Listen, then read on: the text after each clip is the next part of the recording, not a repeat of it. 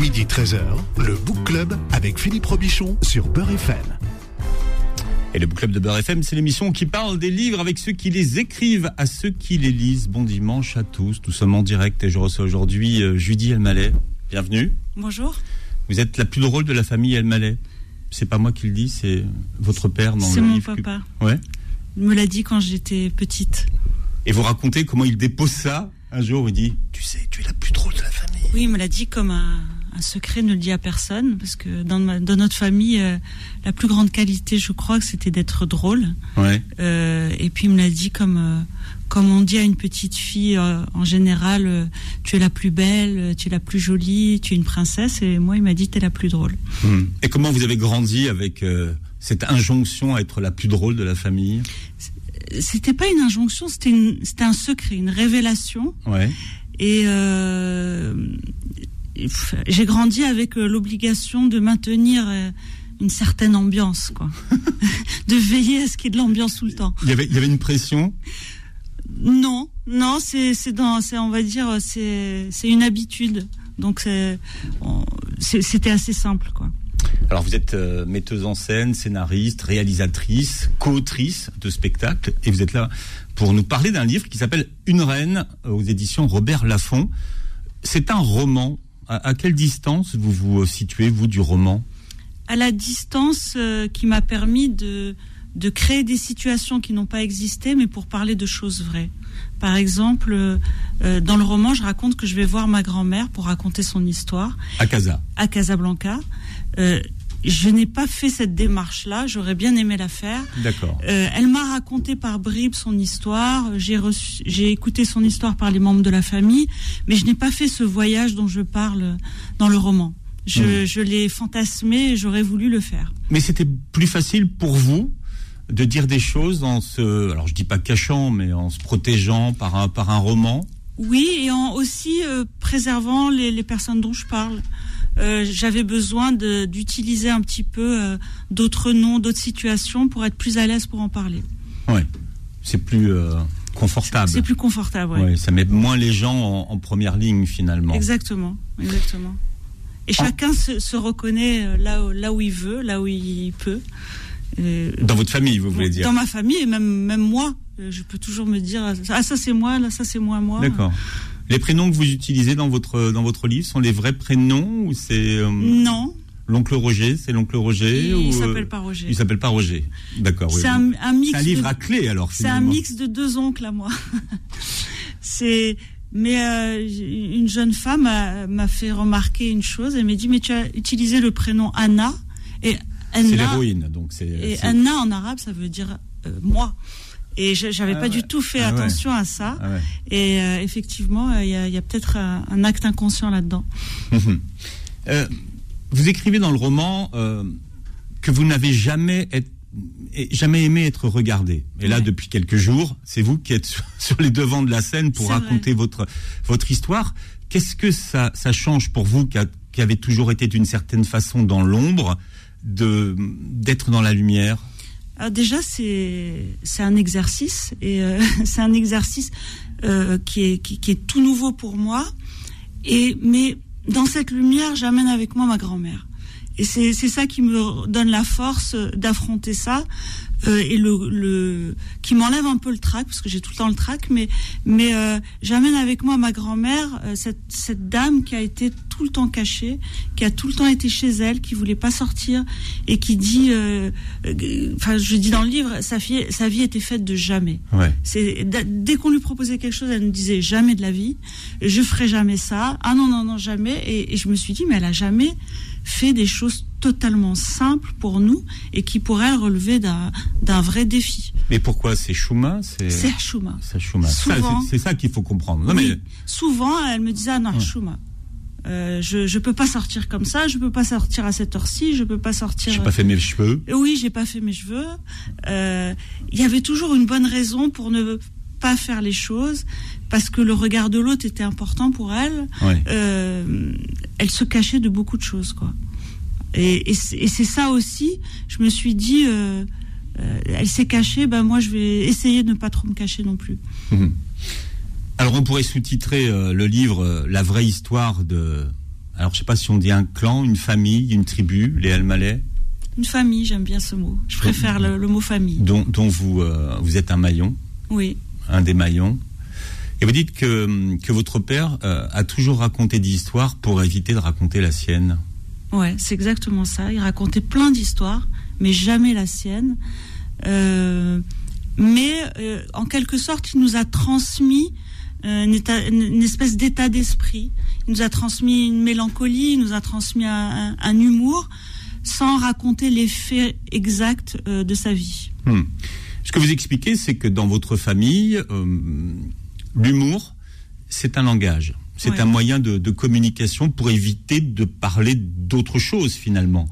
Oui, pour, pour éviter de... En fait, on, on parle des choses, mais euh, on les enrobe on les digère, on les, on les rend, euh, on les rend euh, moins tragiques, moins tragiques, mais les choses passent quand même. Hmm. C'est toujours plus simple d'envoyer un trait d'humour pour pour dire quelque chose d'un peu d'un peu triste, d'un peu d'un peu grave. Oui. Et ça, c'est un entraînement finalement. Ben, c'est un entraînement inconscient puisqu'on l'a vécu toute notre vie et puis c'est devenu un langage. Et, et, moi, je me souviens qu'adolescente, j'en souffrais de ce langage. J'avais envie de parler de choses sérieuses. Ah, vous en aviez conscience, donc Oui, ben, j'avais conscience que c'était un peu lourd, quoi. J'avais envie de parler de choses sérieuses. Je lisais des romans. Je voulais, je voulais qu'on se parle de. je voulais parler euh, de, de, vrais trucs, quoi. Mais non, tout le monde plaisantait. Mhm. Et puis c'était toujours, ah, ça va, arrête. Madame, euh, Madame lit des livres, Madame fait... et, en fait, euh, j'avais pas compris que c'était aussi pour cacher, pas cacher, mais enrober une espèce de, tristesse, quoi. Mhm. Mais est-ce qu'on peut cacher quelque chose qui au fond ne l'est pas?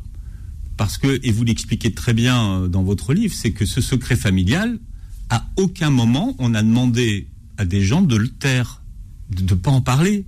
Donc c'était à la fois un secret, mais qui n'en était pas. On a organisé familialement le secret. Et tacitement, surtout. Il n'y a personne qui a dit attention, on ne dit rien aux enfants. Euh, il y a une espèce de d'accord tacite. Et euh, en fait, je crois que les choses les plus visibles, on ne les voit pas. Euh, les choses qui sont là, face à nous, on, ne les voit pas forcément. Donc on avait bien notre grand-père qui, qui, avait deux femmes. On nous a dit c'est ton arrière-grand-mère, la première femme on a, on a acheté le, la, cette version, mais sans trop chercher. Euh, sans trop chercher à comprendre. Oui, voilà. Euh, et euh, si on avait cherché, on aurait su, mais ça, ça nous a pas, ça, ça, nous a pas interpellé sur le moment. Mhm. C'est à quel moment que ça vous interpelle alors? En fait, c'est un, un, de mes oncles qui, nous, qui a pris le, le parti d'écrire pour un document familial cette histoire, noir sur blanc, que ma grand-mère s'était mariée à 14 ans, que mon grand-père était déjà marié. Enfin, qu'elle s'était mariée à 14 ans. Voilà. Qu'on l'avait mariée à 14 ans. Qu'on l'avait mariée, absolument, à 14 ans. Donc, euh, en voyant ça écrit noir sur blanc, enfin, moi, j'avais accusé le coup, mais c'était il y a longtemps. J'ai mis beaucoup de temps à ressortir cette histoire. Oui. Alors, votre grand-mère, euh, c'est son vrai prénom qu'il y a dans le livre Oui. Ou un... Oui. C'est Simcha, son vrai prénom, et on l'a tous appelé Mimi. Et vous dites que enfants et petits-enfants l'ont toujours appelé Mimi. Hein. Même ses enfants l'appelaient pas maman. C'est vrai, parce que c'est une, une femme qui a été mariée, comme vous dites, à 14 ans, parce que mon grand-père ne, ne pouvait pas avoir d'enfants avec sa première femme. Et donc, euh, quand elle a commencé à avoir des enfants, elle a donné ses bébés, ses enfants, à éduquer par la première femme. Et donc, euh, aucune des deux n'était vraiment la mère, si vous voulez. Euh, et, Mimi, Mimi a été appelée comme ça par ses enfants parce qu'ils avaient finalement deux mères. Ils étaient dans l'entre-deux, en fait. Ouais, ouais. Surtout mon père, parce que les trois premiers enfants ont été élevés par la première femme. Et à mon, père, ma grand-mère s'est rebellée. Elle a dit ah non, ça suffit, euh, je veux garder mes enfants. Donc mon père a vécu entre les deux mamans et les trois derniers ont vécu avec ma, ma grand-mère. Ouais il faut expliquer alors que, dans la fratrie, votre père, c'est pile poil celui du milieu. C'est le celui du milieu. C'est le quatrième. C'est l'enfant de la transition. C'est l'enfant qui a fait, qui a fait. Euh, euh, moi, j'aime, j'aime me dire que c'est parce qu'il était tellement euh, aimable. Et elle l'a tellement aimé qu'elle n'a pas voulu se, lui donner celui-ci aussi, euh, ma grand-mère commençait à avoir, euh, à prendre en maturité, en assurance. C'était plus la même que quand elle avait 14 ans ou 15 ans, oui. Voilà, et, donc elle a, elle, a commencé à dire non, que ça, ça se passerait pas comme on avait décidé pour elle. Ouais, pas comme dans le, pas comme dans le plan. Voilà. Est-ce qu'en écrivant votre roman, vous avez euh, réussi à répondre à une question sur ce que c'est qu'une famille? Finalement, c'est quoi une famille? Une famille, ce sont des gens qui s'aiment quoi qu'il arrive. il arrive beaucoup de choses dans une famille. Euh, une famille, euh, c'est... Euh, hmm, c'est oui, c'est ça c'est euh, le postulat, c'est on, est ensemble quoi qu'il arrive et, hmm. et la famille, c'est pas seulement une famille. On peut décider ça avec des gens qui ne sont pas de notre propre famille de sang. C'est-à-dire qu'il y a un postulat de départ qui on est ensemble, on se quitte pas. Euh, hmm. Quoi que tu fasses, quoi que tu penses, euh, je suis avec toi. Et pour moi, c'est ça une famille. C'est ce que je ressens en tout cas par rapport à la mienne et, par ce qu'il me, me renvoie. Alors on a du mal euh, à imaginer la, violence qu'a pu être la, vie de votre grand-mère Simora, parce que bon, déjà elle ne sait pas qu'elle va être mariée. C'est-à-dire qu'un jour elle se retrouve au hammam. Oui. L'objet de, plein d'attention, elle se retrouve habillée, puis elle veut rentrer chez elle et on lui explique qu'elle ne va pas rentrer. Ouais. Et que c'est que la maison où elle a, elle a été pour une fête où elle était très jolie et elle attirait toutes les attentions, elle allait être euh, sa maison. Elle allait y vivre euh, pour le reste de sa vie. Hum. Alors dans le livre, euh, Anna retrouve une photo. Une photo, c'est celle du photo du jour de la photo du jour du mariage. C'est une vraie photo, ça? Non. Non. Non, parce qu'on n'a pas de photo de ce mariage. On n'en a pas. Euh, c'était il y a si longtemps. Faut expliquer. Faut expliquer. Euh, c'était le, Casablanca de quelle époque? De 1930. 1930. Ils se sont mariés en 1930. Oui. Donc euh, c'est Mohamed V qui est encore euh, le roi, hein, le roi du Maroc. Euh, alors vous, expliquez que alors votre grand-père, enfin le, le, grand-père, hein, il a quand même une vie romanesque parce que totalement, il vient de, la campagne, hein, bah, de la de la montagne. C'est un berbère qui, vivait qui vivait dans, vraiment dans la montagne, marchait pieds nus et il a perdu ses parents très jeunes. Euh, et à la mort de ses parents, même si c'était le petit dernier, il a pris en charge ses sœurs et trois sœurs et il a marché jusqu'à Casablanca pour aller euh, euh, trouver des, des, moyens de, subsister parce qu'ils étaient totalement dans la misère quoi. Hmm. Et donc il s'est fait tout seul, il a, il a beaucoup travaillé, il a fait toutes sortes de métiers. Il a fait tous les métiers. Hein. Ouais, il a été voyant, il a été clown dans les marchés, il a été euh, marieur, il a tout fait. Et il avait quelque chose d'assez euh, séduisant. Il était dans, il était très euh, sociable. très, il avait beaucoup d'entre-gens en fait. Jusqu'à la fin de sa vie d'ailleurs. Et il rencontre donc une, une femme. Mm-hmm qui était déjà marié. Ouais, qui était, remettez-vous dans l'époque. C'est fou. C'est fou. C'est là où l'histoire commence et qu'elle est romanesque. Euh, il était, elle était déjà mariée, il est tombé fou amoureux d'elle. Elle avait 10 ans de plus que lui. Là aussi, à l'époque, c'était fou. Et euh, ils ont, elle a fini par divorcer pour l'épouser. Euh, Parce que ça s'est su. ça s'est su. Ça a quand même su qu'ils avaient une liaison. Exactement, dans le Mela, euh, voilà. Donc le Mela, c'est. Le Mela, c'est le quartier juif euh, de, de, de, Casablanca et mhm. d'autres villes du Maroc. Et, et donc ça s'est très vite su. Et évidemment, le divorce a été prononcé rapidement. Et mon grand-père a épousé cette femme qu'il aimait plus que tout et, qui, et qui avait 10 ans de plus que lui. Ouais. Et au bout de dix ans, euh, ils se sont rendus compte qu'ils n'allaient pas pouvoir avoir d'enfants, puisqu'elle n'arrivait pas à tomber enceinte. Et là, le, euh, le coup près un peu est tombé. Il fallait épouser une autre femme. Euh, pour ce que vous appelez l'injonction de procréer. Voilà, exactement. Et donc mon grand-père a cherché, on lui a cherché une femme, mais ma, sa première femme a, a accepté ce, cette espèce de deal. Elle l'a accepté vraiment Oui. Ou, ou elle s'est rebellée contre Non, cette... euh, elle a accepté. Elle a accepté. Elle a accepté, euh, mais elle a, à, à la condition euh, qu'elle choisisse la, la deuxième épouse. Et elle a choisi sa nièce, la fille de sa sœur, qui avait 14 ans donc. Et moi, je me dis qu'elle a dû la choisir aussi parce que euh, donc génétiquement, elles avaient une, elles étaient semblables, et aussi parce que sur sa nièce, on peut avoir une espèce d'autorité, euh, voilà. Oui, parce qu'on on avait proposé une autre prétendante Oui. qui était peut-être trop, trop, trop jolie et, et pas assez docile. et, et trop et trop débrouillarde. Elle allait bien savoir s'occuper des enfants, donc euh, elle n'aurait pas la main mise sur elle, quoi. C'est cette euh, histoire qu'on déroule ce matin, l'histoire de votre famille, hein, que, que- que- qui, qui est maintenant publique depuis, Ouais. Mhm. depuis quelques jours. C'est euh, le book club de Judy Elmaleh jusqu'à 13h sur Beurre FM. Le Book Club revient dans un instant. Midi 13h, le Book Club avec Philippe Robichon sur Beurre FM.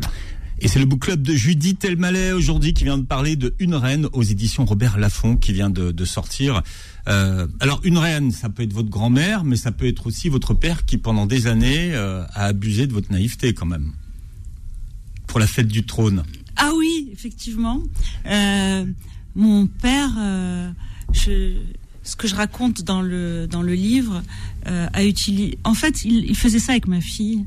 Je dois tout vous dire. Il faisait ça avec ma fille. pas vous. C'était pas ça a sauté une génération. J'ai un peu arrangé, Ouais. mais ça, ça, ça dépeint un peu le personnage que- qu'est mon père, c'est-à-dire qu'il euh, qu'il joue des de ce qui de, ce de ce dont il dispose pour inventer des belles histoires. Et en fait, euh, euh, comme euh, dans le livre, mon anniversaire tombe le même jour que la fête du trône, que l'anniversaire du roi, pardon. Il, il me disait. Regarde tout ce que j'ai installé pour toi. Il y avait toute la ville euh, qui était euh, décorée avec des drapeaux, des guirlandes, etc. Et il me disait, regarde, il me disait bon anniversaire ma reine, euh, alors qu'il avait pavoisé toute la ville qui était là, qui était décorée pour le roi, pour l'anniversaire du roi. Mhm. Alors on apprend dans le livre qu'il y a des, il y a des trucs hein, chez les Elmaleh, il y a des traditions. Par exemple, il y a les traditions d'injonction d'énergie solaire. Injection d'énergie Ouais, solaire, ouais. quoi les injections de Et mon solaire père était un, un grand. Il a, il inventait des mondes et des histoires. Et, euh, et quand on allait à l'école, il nous disait Attends, viens ici. Très sérieusement. hein. Il nous pinçait un peu la cuisse. Il nous disait Voilà, je t'ai injecté de l'énergie solaire, tu vas passer une bonne journée. Et on était. euh, Reboosté. voilà, on était bien. C'était mieux qu'un- que toutes les vitamines de la Terre. Quoi. Et la tradition de l'oreille droite percée? Alors c'est un- c'est une tradition berbère. Tous les frères de mon père, tous les hommes de la famille ont l'oreille droite percée. Et on ne sait pas bien pourquoi. Tous, les hommes. Tous les hommes. Même Gad. Euh, non. Euh, mon père n'a pas perpétué la tradition Sur la génération sur la d'après. génération d'après. Absolument. Et, euh, et d'ailleurs, quand mon frère Arié euh, s'est fait percer l'oreille à 18 ans ou à 16 ans, euh, mon père était fou de rage parce que lui, il faisait pour la mode.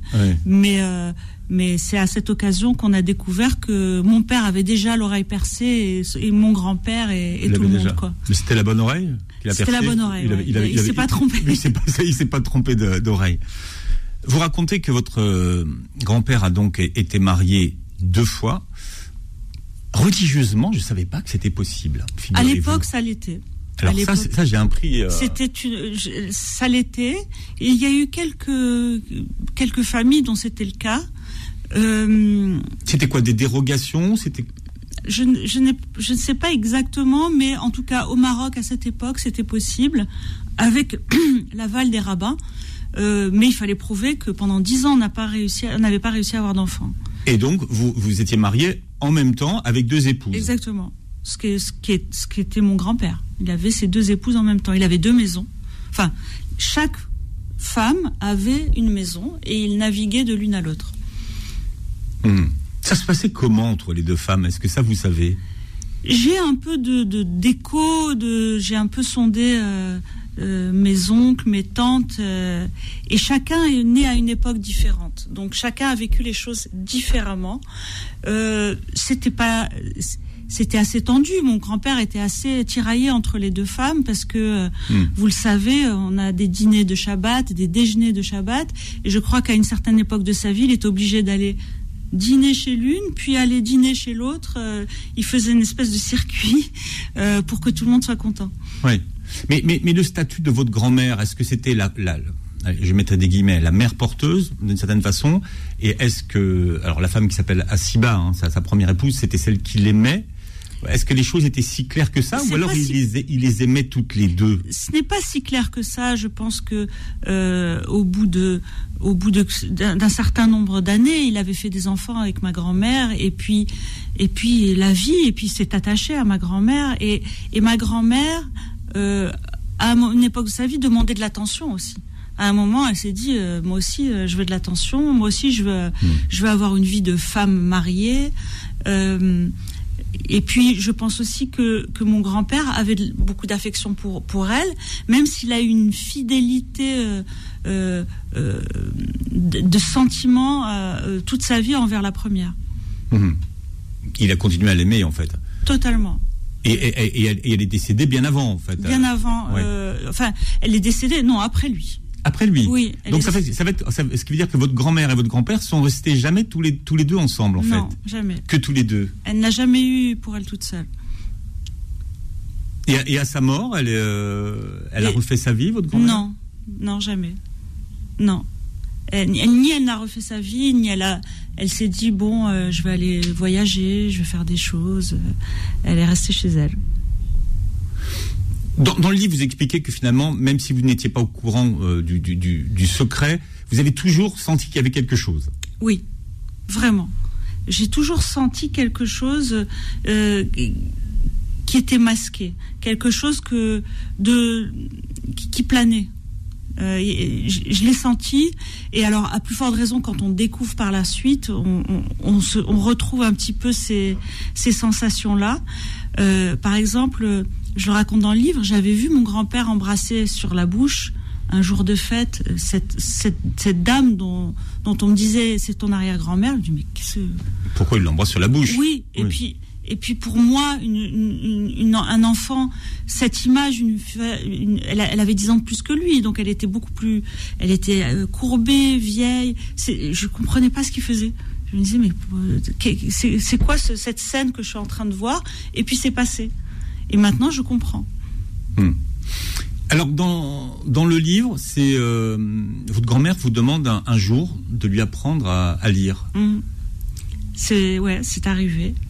Et euh, comme j'étais un peu la bonne élève euh, de, la troupe, mon père était très fier.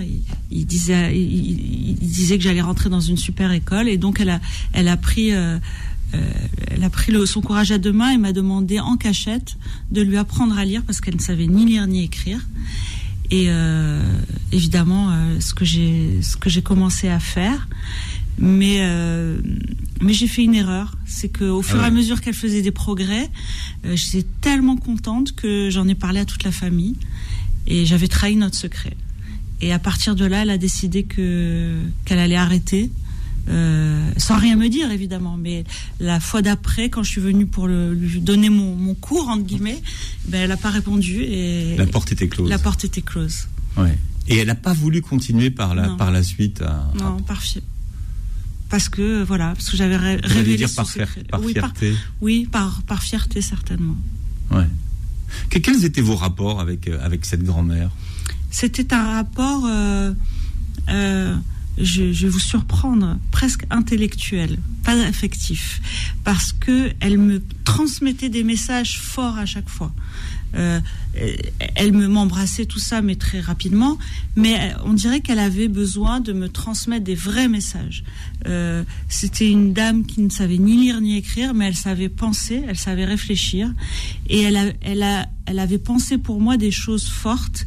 Et elle ne voulait certainement pas que je me retrouve dans, dans une situation semblable à la sienne, hmm. de subir quelque chose.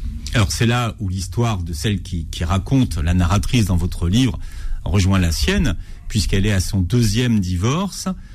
Et, et, la grand-mère avait toujours cette phrase et dit si tu n'es pas heureuse, pars. Oui. Elle m'a donné une espèce de, de, de, mot de passe pour en fait, euh, elle avait deux choix. Cette, cette femme-là, elle aurait, elle aurait pu me dire attention, c'est honteux, tu restes avec ton mari, euh, ce qu'elle a fait. Et mais, mais elle m'a donné cette, ce, ce pouvoir-là. Elle m'a donné euh, Mm. cette espèce de baguette magique, non pas pour s'en servir euh, gratuitement, mais c'est pour me donner cette liberté, pour me m'alléger de toute culpabilité si un jour j'étais pas heureuse. Euh, je pouvais partir, je pouvais, je pourrais refaire ma vie, euh, et donc euh, je, la, je la remercie. Ouais. Mais est-ce qu'elle, finalement, elle a été à un moment donné tentée par, par le fait Oui. de, de partir, de divorcer, de partir avec ses gosses? Non seulement tentée, mais elle, elle a essayé. Euh, Ah oui. Elle a essayé, et je me souviens, c'était déchirant. C'est que elle me dit quand je je, je, je me disputais avec ton grand-père, j'allais retrouver mes parents dans le Mela, mais ça durait pas longtemps parce que ses parents lui disaient on n'a on pas de quoi te nourrir, il faut que tu re- rentres chez ton mari. Hmm. Donc elle était obligée de, de, de retourner chez son mari. Hmm. C'est ça qui est- c'est déchirant.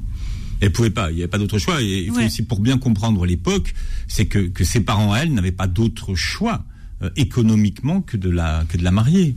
d'une part et d'autre part pour eux c'était vraiment une, une- une chance à saisir euh, pour eux et pour et pour leur fille euh, c'était c'était pas euh, c'était certes pas un mariage d'amour mais ça arrangeait tout le monde dans ce dans ce contexte là quoi Mhm. Et, et, et, et- et on on voit avec euh, avec euh, vraiment tout ce qui se passe à, à- à l'époque, hein, toute euh, euh, toute cette toute cette tristesse et, finalement euh, elle ne sait pas qu'on va la marier, mais vous dans dans le livre, euh, si- si, je vous ai bien lu, elle sait même pas qu'elle est enceinte. Ben, euh, elle c'est pas qu'elle sait pas qu'elle est enceinte, c'est qu'elle elle, sait pas encore qu'elle est enceinte. Quand on ils avaient pas des cours de bio à l'époque, elle allait pas à l'école, euh, je euh, on transmettait pas ces choses-là, on les apprenait donc à partir du moment où on sent que son corps se transforme, on s'est dit mince, qu'est-ce que j'ai? Pourquoi j'ai mal là? Pourquoi j'ai envie de vomir? Et euh, quand on a 15 ans, on s'inquiète, on se demande ce qui nous arrive. On se dit pas tout de suite. Euh, ils n'avaient pas euh, ni Internet, ni la télé, ni rien pour s'informer. Ils avaient une transmission orale de, de choses. Et, Hmm. et, et donc, euh, quand elle commence à, à ressentir les, les effets d'une grossesse, elle ne sait pas trop ce qui lui arrive. Alors, il y a l'histoire du secret. là, vous avez levé le secret familial. Dans le livre, on voit que c'est compliqué quand elle commence à, à vouloir parler. Que, quand elle commence à poser des questions, on répond pas à ces questions. Est-ce Ouais. que vous, ça a été, ça a été le cas quand vous avez dit tiens, je vais peut-être euh, faire un livre de cette histoire familiale? Non, on m'a- on m'a répondu, mais comme on répond dans la famille, c'est-à-dire euh, tout est, euh, enfin, c'est- une histoire. pardon, ça m'émeut, mais mais c'est c'est vrai que quand je j'ai parlé à mon père, mes tantes, mes oncles, ils avaient une vraie volonté euh, de dire mais je vais bien, tu sais. Mais Ils ont- tout ils va l'ont bien ramené à eux-mêmes en fait. tout va bien. Ouais. On a, on- on s- et, euh, et donc, ils m'ont raconté euh, finalement une belle histoire. Et ils, ils, ils compatissent avec la tristesse de ma, de ma grand-mère, mais ils ont eu aussi un, un, un père, mon grand-père, qui avait donc ces deux femmes, qui a été un homme très maternant. Parce qu'il était euh, la jonction entre ces deux mères. Il était le point commun à toute cette famille, euh, finalement. Euh, et c'est lui qui, qui était le repère de ces deux, ces deux entités. Et donc, il a donné beaucoup d'amour à ses enfants. Euh, un peu, d'abord parce que il, est- il avait été orphelin, il n'avait pas connu ça, et j'ai l'impression qu'il voulait un peu enrober tout ça avec beaucoup de joie, de, de, de gaieté et Mm. et d'amour. Et quand vous avez posé bon la question à votre père, qu'est-ce qu'il vous a répondu? Il m'a dit, il m'a raconté des petites choses, des petits détails. Euh, euh, des bribes, mais toujours sous l'aspect positif. C'est-à-dire qu'il me disait, ah, mais moi j'étais entre les deux mamans, c'était génial. Parce que quand je me baladais, je sortais dans la rue, chacune pensait que j'étais chez l'autre, donc j'avais une liberté totale. Mhm. Ou alors il m'a raconté qu'à l'époque il y avait un couvre-feu, qu'il était hors- euh, en dehors, euh, dehors de la maison au moment du couvre-feu. Les flics l'ont embarqué, mais personne n'est venu le chercher parce que chacune pensait qu'il était chez Que c'est l'autre. que l'autre l'avait fait. Voilà.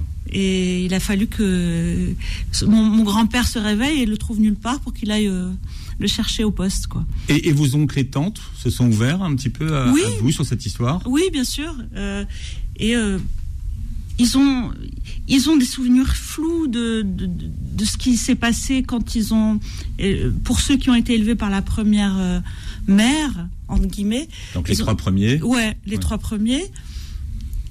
Ils ont. ils ont Maintenant, ils vivent bien les choses, je pense. D'abord parce que la famille est unie, parce que tout le monde s'appelle, mm. tout le monde se voit. Et, puis, euh, c'est derrière eux, c'était il y a longtemps. Euh, voilà. Je, Vous croyez? Je pense, j'espère. Je ne sais pas. Mais en tout cas, ils m'ont livré ce qu'ils avaient envie, de me livrer. Alors, bien sûr, il y a eu des moments de crise euh, entre les deux femmes, mais c'était il y a longtemps. C'était il y a longtemps, et donc on remue pas le passé? Ben là, je l'ai remué pas mal. Non, mais, est-ce que quelqu'un vous a dit, mais tu sais, euh, on remue pas le passé Ah non, on m'a jamais dit ça. À aucun moment vous avez eu cette. Euh, Au contraire, euh, mes, mes oncles. encore hier, j'ai reçu un texto d'un de mes oncles qui me redisait Oh là là, tu as tellement bien fait de faire ça. Et, et, même si eux sont en retrait, même si eux m'ont pas parlé, ils sont contents que ça existe. Ils sont contents que vous ayez remué un petit peu la boîte de, de Pandore. Oui, en fait, je, remuer, je ne sais pas, mais en tout cas, j'ai tiré un fil, quoi. J'ai détricoté un peu. Et cette histoire, on la retrouve dans votre premier roman. Ça s'appelle Une reine chez Robert Laffont et vous êtes là pour en parler jusqu'à 13h. Le Book Club revient dans un instant. Midi 13h, le Book Club avec Philippe Robichon sur Beurre FM. Et c'est Judith Elmalek qui est avec nous aujourd'hui pour nous parler de son roman qui s'appelle Une reine aux éditions euh, Robert Laffont quand je lisais votre livre, je pensais à, Lady Di.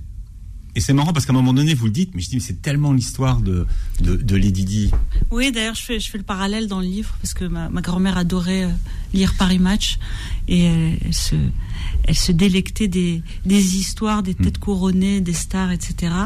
Et euh, effectivement, il y a, y a une similitude dans les destins de un peu sacrifiés et dans où les trois personnages ont dû payer un peu de, leur vie, de leur, de, leur bonheur pour euh, finalement arriver à ce qu'une lignée soit créée. Hmm. Et donc, comme le prince Charles, mon grand-père euh, était très amoureux d'une dame euh, et, qui était plus âgée, qui était moins euh, moins comment dire moins, sexy. moins sexy pour être la reine euh, voilà, qu'on l'aurait castée à Buckingham Palace à l'époque exactement.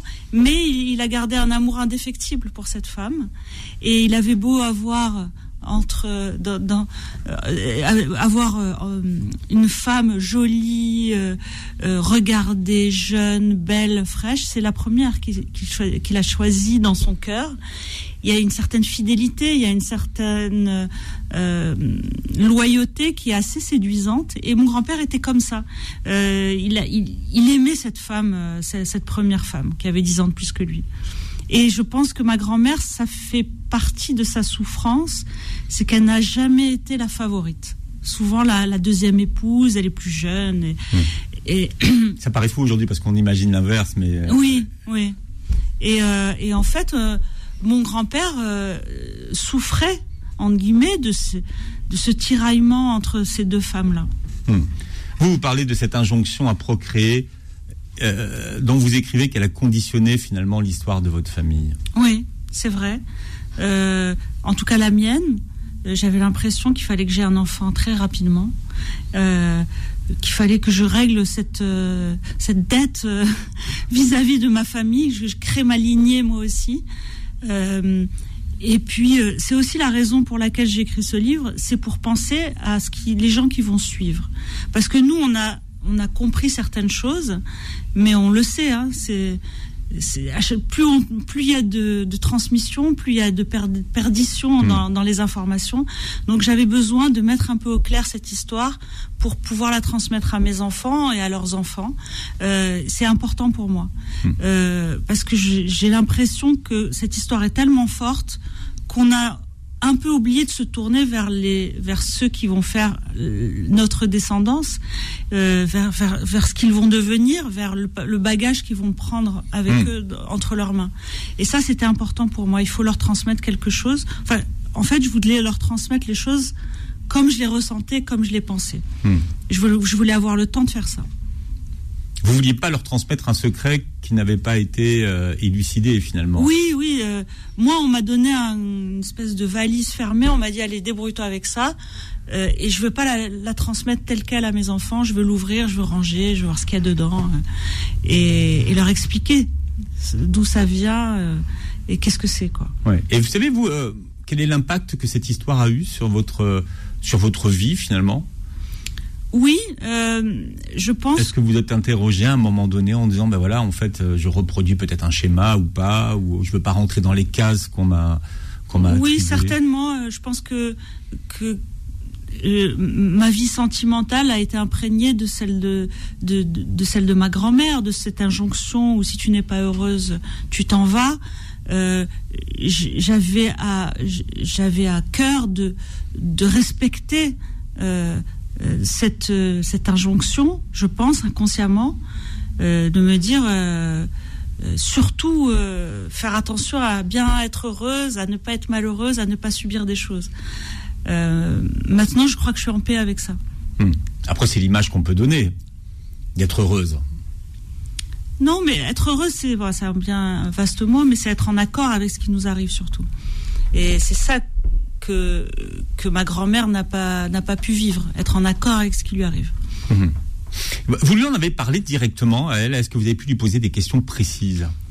Non. Ou jamais? Euh, quelques, quelques fois, c'était jamais des réponses à des questions, c'était tout d'un coup, elle était inspirée, elle me racontait une petite bribe et la porte se refermait. Euh, il fallait être là au bon moment, euh, on ne savait pas ce qui avait provoqué ça. Mhm. Et c'est là où elle m'avait raconté son mariage. Et puis après, le, jour du mariage. Et après, vous a raconté la nuit de noces Non. Non, jamais. jamais. Parce que dans le livre, en fait, elle, elle vous raconte jamais tout d'une traite. Non. C'est la reine du teasing, en fait. Ouais, c'est. c'est la reine du teasing, mais parce qu'elle, euh, c'est trop, c'est trop de raconter euh, ces choses-là pour pour pour elle, pour nous. Euh, on se livre pas facilement. Elle ne se livrait pas facilement. Vous allez avoir plein de témoignages hein, de, de, de, de, personnes qui, comme vous, ont, ont, connu la même situation, vous allez voir. Hein, oui, mais j'en ai déjà reçu. Ça, ça, ça, va libérer les, la parole. Exactement, et, et, je, je, suis contente de ça parce que il y a beaucoup de gens qui m'ont écrit en me disant ma grand-mère c'était le cas, mon oncle. Enfin, je connais une famille et c'est bien parce que ça resitue aussi dans le contexte. Euh, on n'était pas dans le l'amour, être amoureux, on était dans la nécessité. Mmh. Euh, mon grand-père n'a pas divorcé, n'a jamais abandonné la première, il n'a pas répudié. enfin, il, il, a fait avec. On faisait avec, en fait. Mmh. On fait avec tout le monde, on, inclut tout le monde et bon, ça fait un, joyeux bordel, mais ça fait une chouchouka. Voilà, exactement. L'erreur qu'on commet parfois, c'est de regarder les époques avec les lunettes d'aujourd'hui. Et c'est vrai que c'est compliqué finalement. Oui. L'époque n'était pas la même. C'est vrai que c'était pas la même. Alors heureusement qu'on a les lunettes d'aujourd'hui. Euh, pour euh, pour ne pas recommencer, on va dire, et pour euh, mais mais c'est vrai que qu'est-ce qu'elle aurait pu faire d'autre, ma grand-mère? Elle avait que cette solution, et c'était la moins mauvaise solution pour elle. Mmh. Alors quels sont vos dix trucs pour se libérer du syndrome de l'imposteur? Si vous les avez, c'est bien. J'en ai aucun. je l'aurai toujours. Euh, parce que, parce que quand, on, quand on, commence d'écrire un premier livre et qu'on décide d'écrire un roman, est-ce qu'à un moment donné, vous avez été animé par ce syndrome de l'imposteur dont vous parlez? C'est fou ça. Oui. Oh, bah, c'est quelque chose qui, enfin, c'est assez fréquent euh, de se dire, mais est-ce que je suis vraiment légitime euh, pour écrire un livre, pour alors c'est vrai qu'en parlant de ma famille, ça m'a rendu légitime. Ça c'est ça, c'est un, remède contre le syndrome de l'imposteur, c'est de, hmm. de parler de soi. Euh, personne ne peut le faire à, notre place. Quoi. Hmm. Mais c'est peut-être aussi parce que vous avez eu du succès euh, à travers les autres. Parce oui. que vous étiez derrière aussi. Ça, protège, mine de rien, d'être, ah de ne pas être en, première ligne ah, parfois. oui, ça protège. Euh, ça met en position de recul. Euh, maintenant, je vois en étant à la radio, euh, en parlant, la difficulté que c'est d'être dans la lumière. Euh, voilà.